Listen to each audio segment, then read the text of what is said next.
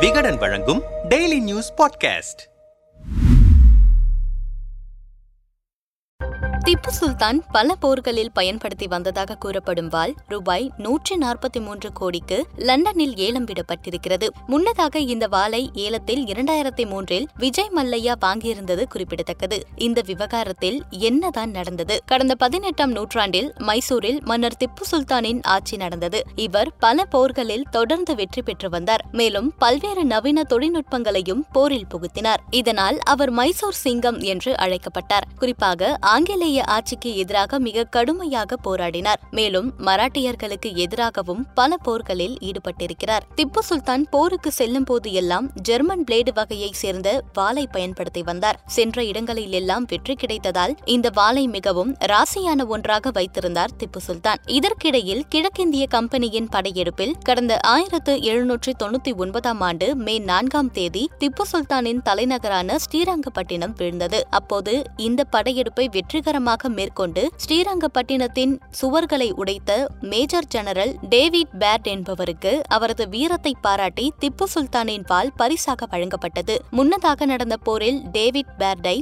சிறைப்பிடித்த திப்பு சுல்தான் மூன்று ஆண்டுகள் சிறையில் அடைத்தார். அப்போது நிலவரையில் வைத்து கடுமையாக சித்திரவதைக்கு உள்ளாக்கப்பட்டார் டேவிட் பேர்ட். பின்னர் வெளியில் வந்த அவர் திப்புவுக்கு எதிராக போரிட்டு வெற்றி கண்டார். எனவேதான் அவருக்கு அந்த வாள் பரிசு வழங்கப்பட்டதும் குறிப்பிடத்தக்கது. சுமார் இருநூற்றி நான்கு ஆண்டு பேர்டு குடும்பத்தில் வாளை வைத்திருந்தனர். பின்னர் அவர்கள் அதை கடந்த இரண்டாயிரத்தி மூன்றாம் ஆண்டு டிக்ஸ் நூனன் வெப் என்ற ஏல நிறுவனத்திற்கு விற்பனைக்கு கொடுத்தனர். அதே ஆண்டு செப்டம்பரில் மதுபான வியாபாரி விஜய் மல்லையா அதனை வாங்கினார். இதற்கிடையில் கடந்த மே இருபத்தி மூன்றாம் தேதி இங்கிலாந்தை தளமாக கொண்ட மற்றொரு ஏல நிறுவனமான போன் ஹாம்ஸ் லண்டனில் ரூபாய் நூத்தி நாற்பத்தி மூன்று கோடிக்கு சமமான தொகைக்கு திப்பு சுல்தானின் வாளை விற்பனை செய்தது. இதுகுறித்து அந்த நிறுவனம் தனது இணையதள பக்கத்தில் இந்த பால் மேஜர் ஜெனரல் டேவிட் பேர்டுக்கு வழங்கப்பட்டது. அவர் கட்டளையிட்ட தாக்குதலில் திப்பு சுல்தான் கொல்லப்பட்டதில் அவரது தைரியம் மற்றும் நடத்தையின் உயர் மதிப்பின் அடையாளமாக ராணுவத்தால் வழங்கப்பட்டது என தெரிவிக்கப்பட்டிருக்கிறது. ஆனால் தங்களுக்கு எப்படி வாள் கிடைத்தது என்பது குறித்தும் இரண்டாயிரத்தி மூன்றாம் ஆண்டில் நடந்த ஏலத்தை பற்றியும் குறிப்பிடவில்லை.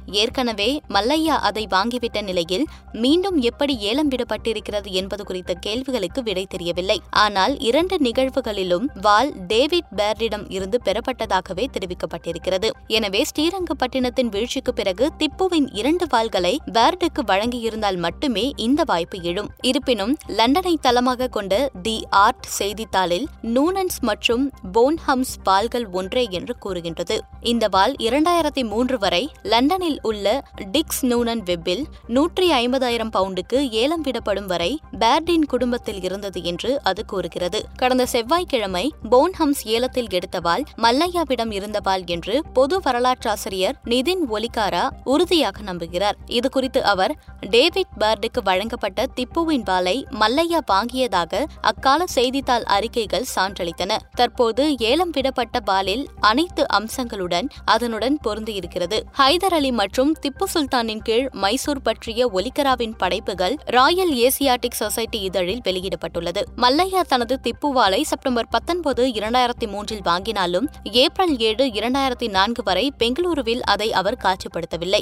மேலும் அவர் அந்த நேரத்தில் ஜனதா கட்சியின் செயற்குழு தலைவராக இருந்தார். மேலும் கர்நாடக தேர்தலுக்கு குறைந்த காலமே இருந்ததால் அவர் தேர்தலில் அதை பயன்படுத்த நினைத்தார். அப்போது அவர் இந்தியாவின் சிறந்த மகனின் திருடப்பட்ட பொக்கிஷத்தை இந்தியாவின் மற்றொரு மகன் திரும்ப கொண்டு வந்தான் என்று பேசியிருந்தார். கடந்த இரண்டாயிரத்தி நான்கில் ஆங்கில நாளிதழ் ஒன்றில் வெளியாகியிருந்த கட்டுரையில் ஷம்ஷீர் இ மலிக் அல்லது ராஜாவின் வால் என்ற வார்த்தைகள் வாலில் பொறிக்கப்பட்டுள்ளன. முப்பத்தி ஆறு அங்குலம் நீளமுடையது. வாலில் ஒரு தங்க வளையத்துடன் கூடிய வட்டு வடிவ பொம்மலை கொண்டிருந்தது. மேலும் அதன் பிடி சற்று முன்னோக்கி செல்லும் வகையில் வடிவமைக்கப்பட்டிருந்தது. நூனன் ஸ்தலத்தில் இந்த வால் பற்றிய விளக்கம் ஒன்று இடம்பெற்றிருக்கிறது. அதில் ஓ புரவலர் ஓ விக்டர் ஓ பாதுகாவலர் ஓ உதவியாளர் மற்றும் ஓ ஆதரவாளர் என்று அதன் முனையில் பொறிக்கப்பட்டுள்ளது. மே இருபத்தி மூன்று அன்று போன்ஹம்ஸ் விற்பனை செய்த வாலில் அரேபிய கையெழுத்து பிரதியும் இவ்வாறு கூறுகிறது. யா நசிரு யா ஃபத்தாஹி யா நசிரு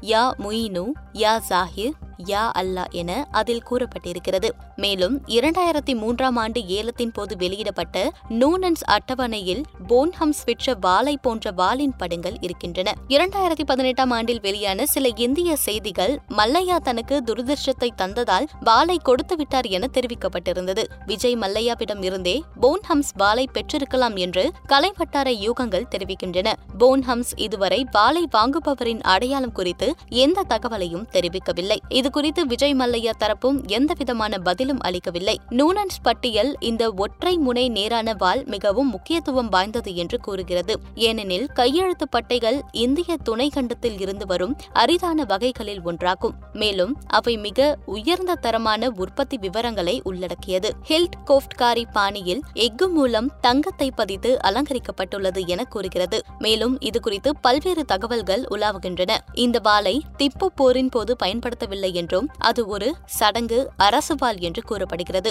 அவரது மரணத்திற்கு பிறகு அவரது அரண்மனையை கிழக்கிந்திய கம்பெனி துருப்புகள் சூறையாடினர். அப்போது அது அவரது படுக்கை அறையில் காட்சிப்படுத்தப்பட்டிருந்தது. இது அநேகமாக முகலாய தயாரிப்பாக இருக்கலாம். அதன் கத்தி பதினாறாம் நூற்றாண்டின் ஜெர்மன் பிளேடுகளின் பாணியில் தயாரிக்கப்பட்டது. இவை இந்தியாவில் இறக்குமதி செய்யப்பட்டன.